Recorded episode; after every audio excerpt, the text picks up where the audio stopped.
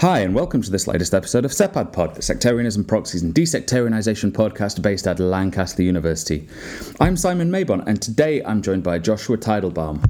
Joshua is a professor of Middle East Studies in the Department of Middle East Studies at Bar Ilan University. He's someone who's written extensively on the Gulf, with a focus on Saudi Arabia in particular. He's written a great deal on a number of, of issues that have had a, a really big impact and influence on, on my own work with regard to Saudi, and I'm delighted that he's able to join us today. Josh, thank you so much for joining us. Great, thank you. Thank you for having me on, Simon. Uh, it's a pleasure. Um, as I say, really, really pleased that we can make this happen. Um, I've really enjoyed reading your work over the years um, on, on various aspects of Saudi and, and, Gulf politics. But I must ask, as I normally do at the start, what, what got you into, um, into working on the Gulf and, and Saudi Arabia in the first, first place? Well, I think we got to start. Uh, what me got first. Uh, what got me into studying uh, the Middle East, and um, that's you know just uh, maybe for a lot of us uh, uh, sometimes personal background. I'm I'm Jewish. I'm from the San Francisco Bay Area. my father's a rabbi. Um, I grew up with a very strong Jewish identity, combined with a as maybe a typical, I'm a child of the 60s and 70s, so a typical uh, Jewish liberal uh, civil rights. My father was active in the civil rights movement. Um, and uh, so this, this got me interested, of course, in, in Israel. And uh, our family lived here in uh, just after the war in 1967, October 1967, which was a very uh, important period for, for Israel. Um, and um, that got me interested in Israel. And uh, by the time I got to, uh, I spent, even after that, I spent a lot of time in Israel. And uh, after that, I got to a, a, university at UCLA. When I got to university, I became interested in the countries that surrounded Israel. And it seemed that there wasn't uh, that much known, really, at least in my uh, arena of, of, the, of the Middle East. So that brought me to to uh, want to study the Middle East and and Islam, and uh, as you know, a young student discovering, at least in my perception at the time, that that Islam was actually much closer to Judaism than the than the Christianity that I knew uh, growing up. Um, and that uh, Islam was a Middle Eastern religion, Judaism was a Middle Eastern religion, uh, and so that brought me to, to interest in studying the area.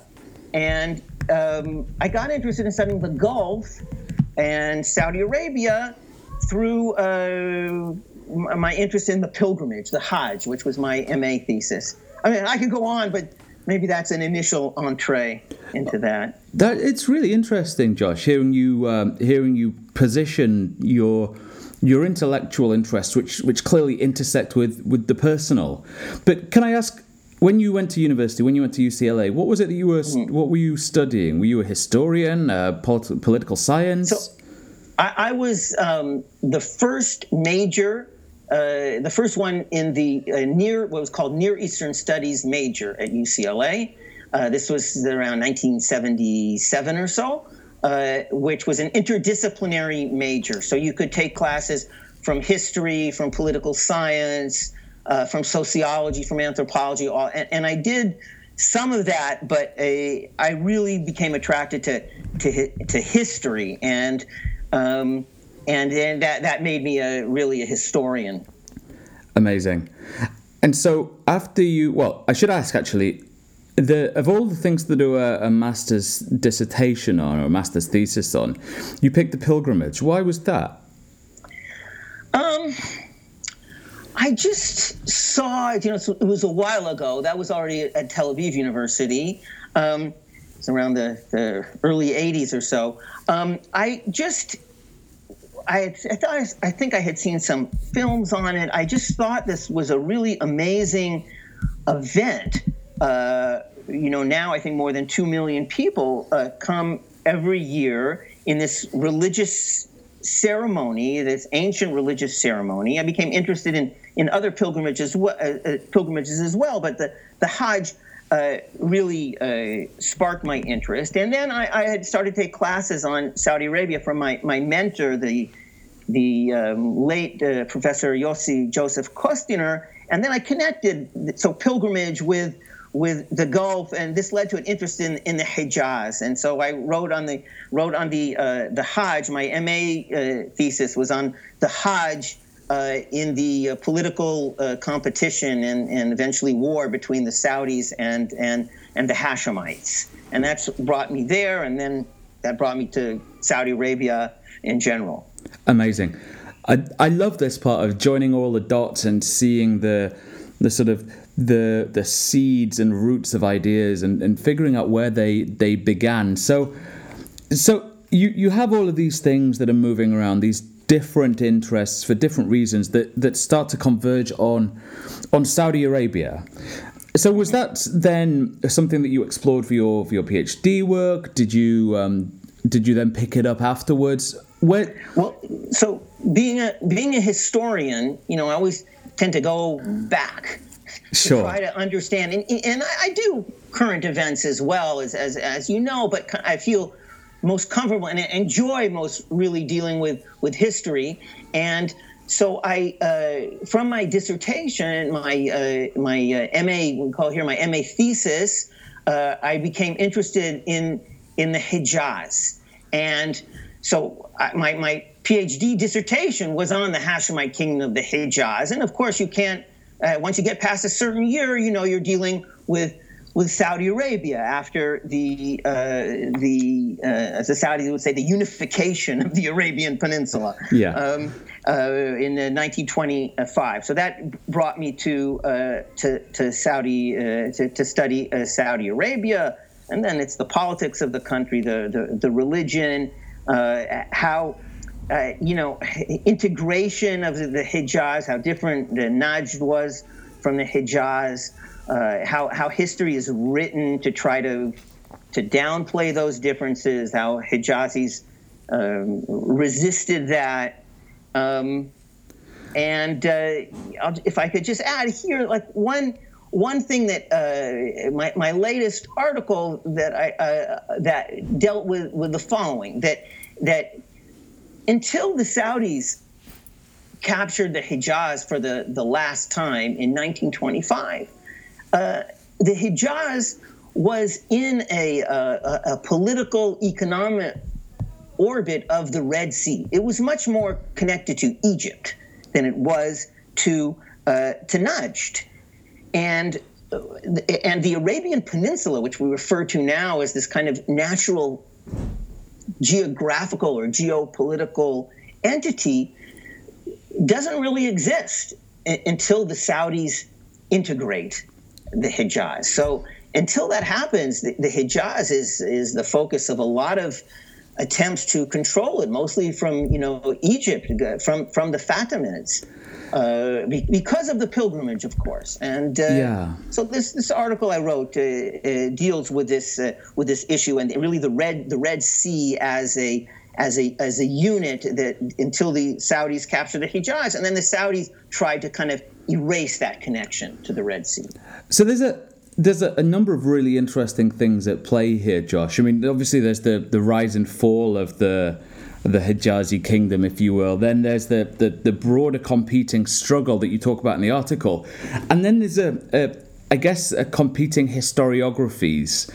So there's a number of things to, to maybe tease out, but perhaps for those that, that haven't read your work on the uh, on the Hijaz, perhaps you could tell us a little bit about the Hijaz kingdom. The um, if I get this right, the rise and fall of the Hashemite kingdom of Arabia, as as your uh, one of your books is is appropriately called. Mm-hmm.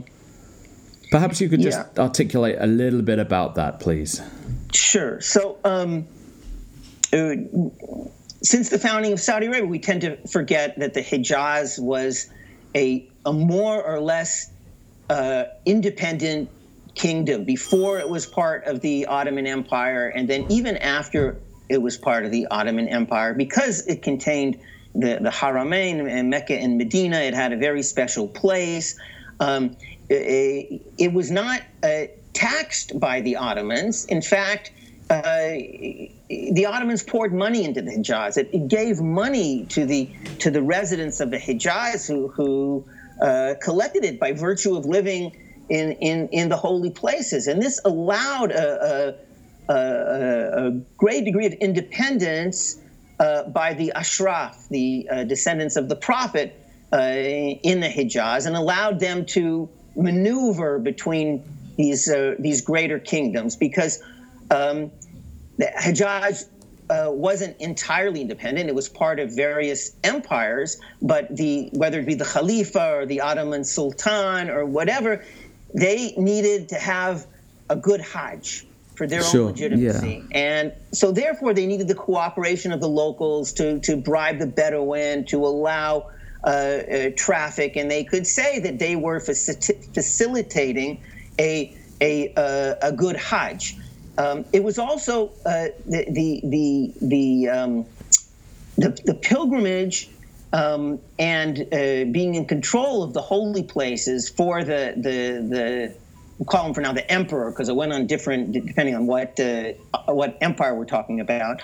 Um, but uh, they they projected their legitimacy through this um, palanquin, this camel litter called the mahmal which uh, which through which uh, they would send through Egypt the uh, they would accompany uh, uh, the the sending a camel caravan would send the kiswa the cover for the Kaaba.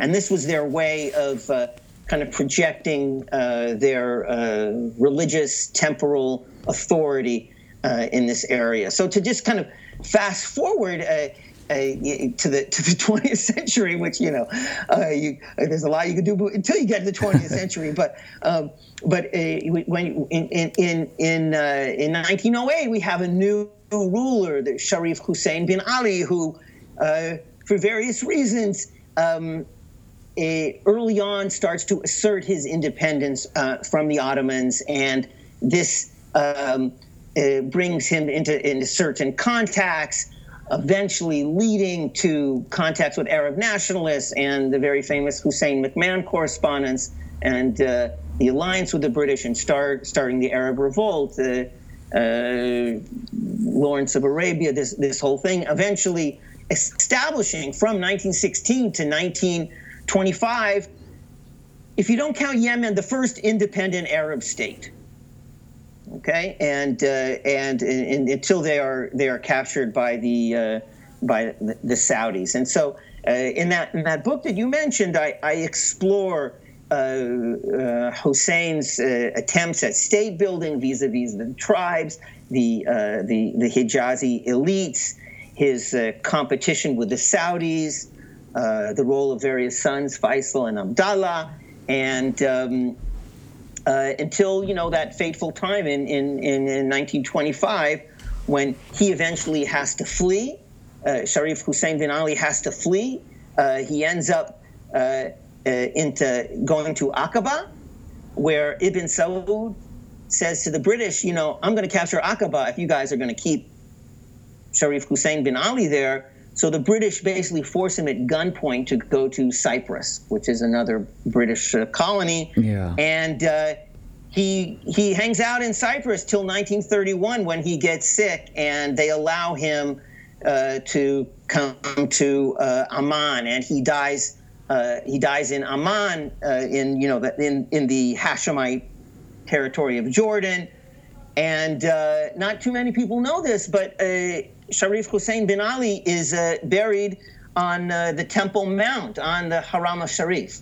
Oh wow! Okay. Uh, yes, and he, he's he's buried there um, as uh, there there was a time when um, uh, uh, um, the Mufti uh, Haj Amin al Husseini, who was mm-hmm. not related to Sharif Hussein, but when he had this idea of turning the uh, the the uh, haram into kind of a uh, I don't know uh, what is it Westminster, a place where the the uh, greats of the nation are buried. Right. Okay. okay. Uh, um, so he it, it, was started with Sharif Hussein bin Ali, and and he's buried on the Temple Mount.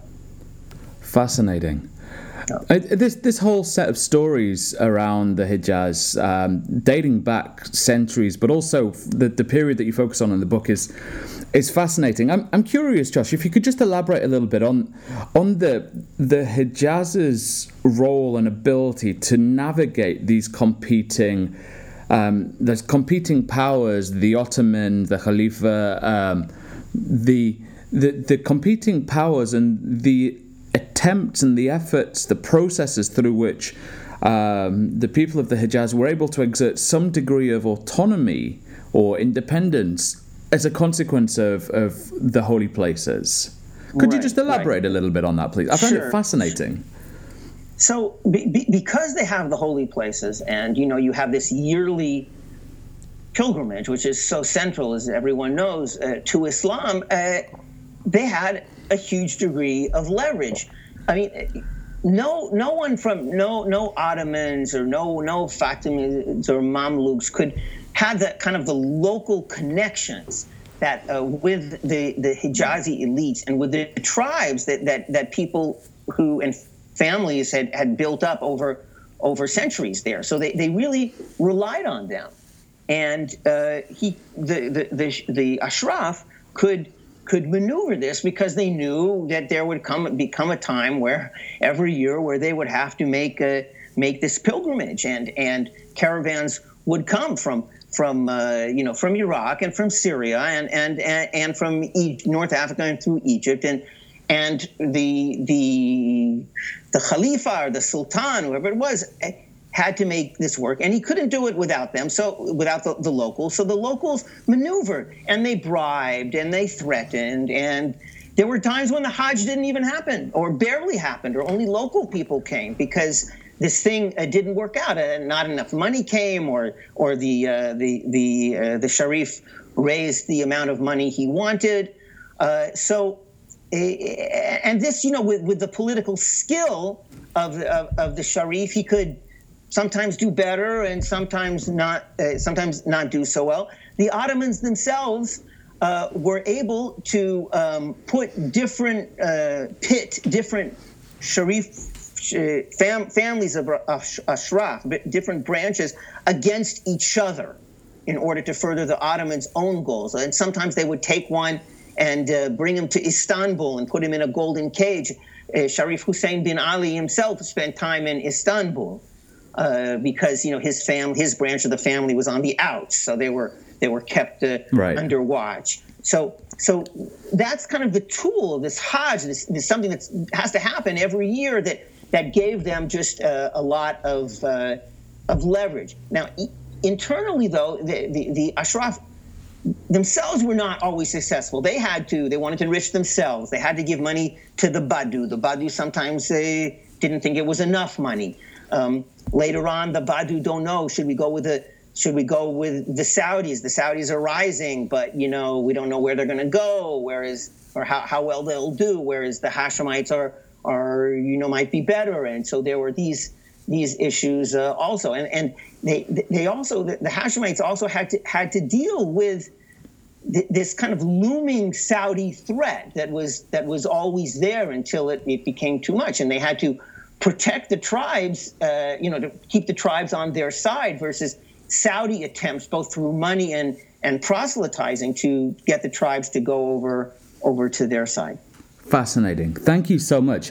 I should just say for, for people listening that that this isn't so much just limited to, or this discussion isn't just limited to one piece of work, but rather spans a number of different um, books and articles that that you've, um, I guess, punctured your career with, Josh which is absolutely fascinating.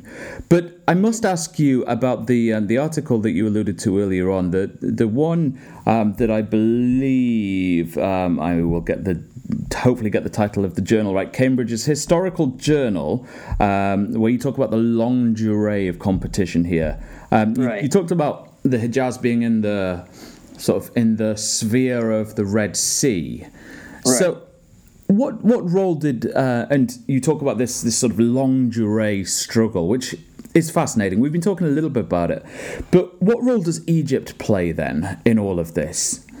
Okay, so um, if you kind of look at the the Saudi, even the, the, the Saudi influenced Western narrative of the of the history um, of of the relation between Najd and the Hijaz. You you might think that. Uh, you know this this was always under off and on under Saudi influence, and they were it's kind of this natural part of the Arabian Peninsula. When um, and and that that is kind of the sh- short durée. Okay, if you just look at the, the relations of between Hijaz and Najd from, you know, the end of the, the 19th century to the beginning of the, the 20th century, you miss how how deep the connection uh, uh, is for, between the Hijaz and the Red Sea and the Egyptian orbit, and uh, then you you misunderstanding you're misunderstanding what the rupture was by the, the when the Saudis finally, for the last time, captured the Hijaz and integrated it. You integrated into the the Saudi uh, Arabian kingdom. And uh, the, the, the there's a book I forget the woman's name. I think her name is Alexis Wick, who has a book on the Red Sea. And I, and, and I think this uh, in the past couple of years, there's been a more focus on the Red Sea as even from ancient times as a, um, a, a, political and economic system, trading and, and, so forth. I mean, I mean, Jeddah traded more with uh, with uh, East Africa and with Egypt than it traded with Najd or the Persian Gulf. Yeah. Okay, and and so this was a really important going back to to even Roman times. It was a really important.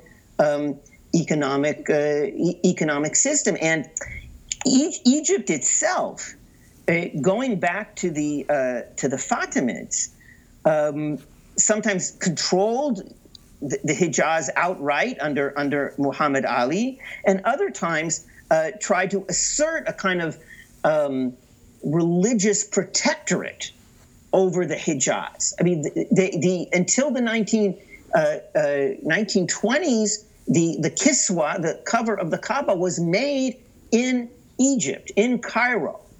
Right. And this they covered they you know covered literally the, the Kaaba itself. So so th- this was a, a, symbol of of um, of Egyptian let's call it the primacy in in uh, in in the Hijaz. And this was this was very jealously guarded by uh, by all the Egyptian uh, rulers, uh, and it, it, it, came into into modern times uh, through a very uh, important incident that uh, maybe some of your listeners are familiar with, maybe not. That um, in 1926, the Saudis had just captured the Hijaz, and their fanatic Wahhabi um, troops, let's call them the Ikhwan attacked the Mahmal, attacked this Egyptian caravan, and killed some Egyptian uh, guards. And this led to a rupture in Egyptian um, Saudi relations, and the, these relations were not established and reestablished until 1936. Okay, so you had 10 mm-hmm. years yeah. uh, of, of, uh, of, a lack of, of uh, diplomatic relations.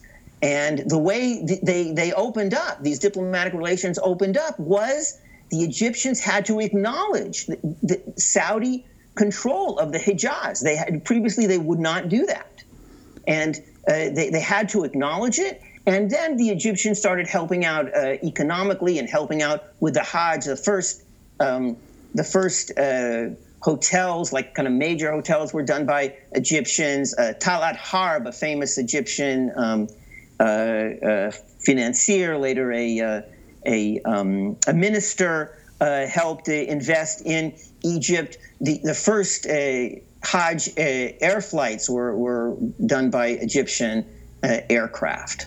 Wow. Josh, so I should, yeah. I should ask, and this is this is me perhaps demonstrating my my ignorance but in the in the decades that followed there were increasing tensions between the Saudis and the Egyptians to what extent did um, did this period shape those those tensions and differences do you think so It's it's a great question because, uh, as you know, from from Yemen and Yemen and later, there there there, there were the, the, these tensions.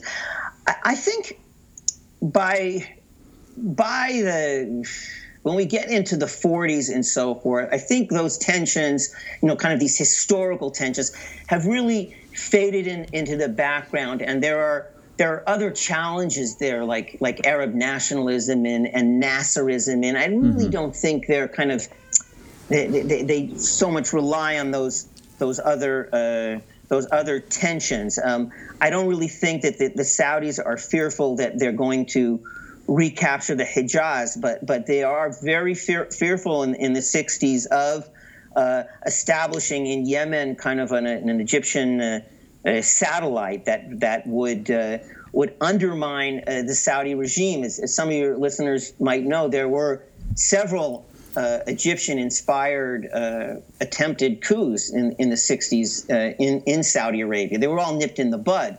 Uh, um, some of you, you, you, some of your listeners may know that in the 1960s, there were uh, Saudi pilots who defected with their American planes to to Egypt yeah. in the middle of the Yemen crisis. So, so they, they were, they, they, Faisal in particular was very concerned about uh, Egyptian uh, attempts to, to undermine, uh, undermine the, the Saudi royal family. Sure. Josh, over the years, then, since this this work, you've positioned yourself as, as a real expert on, on the Kingdom of Saudi Arabia. And you've written extensively on a whole host of things that, that we don't necessarily have time to go into now, including some fascinating work on, on the Shia of the kingdom. But as we're we're rapidly running out of time, I'd I'd like to ask you, if I may, about your current project, which, um, having heard a little bit about, is absolutely fascinating, and I'm I'm really keen to to see it in its in its physical form. But perhaps you can just tell uh, tell people a little bit about about what it is, and and if you have a title, perhaps you could even reveal the title. Um, so uh, this is a book that I've been working on for many years, and it comes out of my uh, interest in uh, in Saudi Arabia, in tribes, in the royal family, um, and uh, the, the, influence of tribes in, in the military, in particular. Uh, and uh, the working title is Saudi, the Saudi Arabian National Guard, tribes, family, and the military in modern Saudi Arabia. And uh, what what I what I deal with the book again as a as a historian um, is that I I discuss the uh, the Ikhwan, this strike this tribal strike force coming out of Najd, the fanatical Wahhabi uh, strike force. Um, and uh, something that's been fairly well co- covered at how it was established and, and so forth, and, and then and their, their, their rebellion in 2930. But what isn't really uh, so well understood is is uh, its transformation into the Saudi Arabian National Guard, becoming the body that actually is protecting the royal family. One time rebelled against the royal family, and then kind of morphed into this body of protecting the royal family. And um, through the years, uh, we're really skipping through through a lot here, but uh, when we get to the uh, to the uh, competition between Saud and Faisal, and the Saudi Arabian National Guard is this this kind of this old, a bunch of old guys with uh, you know single bolt action rifles. yeah, uh, um, they they they Faisal decides to build them up uh, against Saud and points Abdallah, King Abdallah, uh, eventually to run the Saudi Arabian National Guard and becomes very uh, important in balancing the, the various factions in uh, in the Saudi royal family. Something that me and uh, Yossi Kostiner that we called Faisal's order, his his balance of uh, the different factions in the royal family. by the way, the British were the ones who established uh, the modern Saudi Arabian National Guard, uh, and uh, and uh, through all kinds of machinations, don't have time to get into. But at the time, the British had broken off relations. I mean, the, the Saudis had broken off relations uh, with the British because first because of the Buraimi crisis, and then Suez. And this was a way for the British and the Saudis to get back together again and reestablish diplomatic relations. And um, eventually, to make a long story short, because I know we don't, don't have time, um, what happens after Abdallah dies and uh, and Mohammed bin Salman and Mohammed bin Salman, they basically purge the whole uh, Abdallah network, including the Saudi Arabian National Guard, and put it all under Mohammed bin Salman and um, end Faisal's order. In other words, there's no balance anymore between the different branches of the royal family, and that's how I'll end my book when I when I finish it. Fascinating. I, I, have so many questions, but I think what we'll have to do, Josh, is get you back on the podcast when the book is out, and we'll go through it in, in some more detail. When when can we expect to to be able to read this?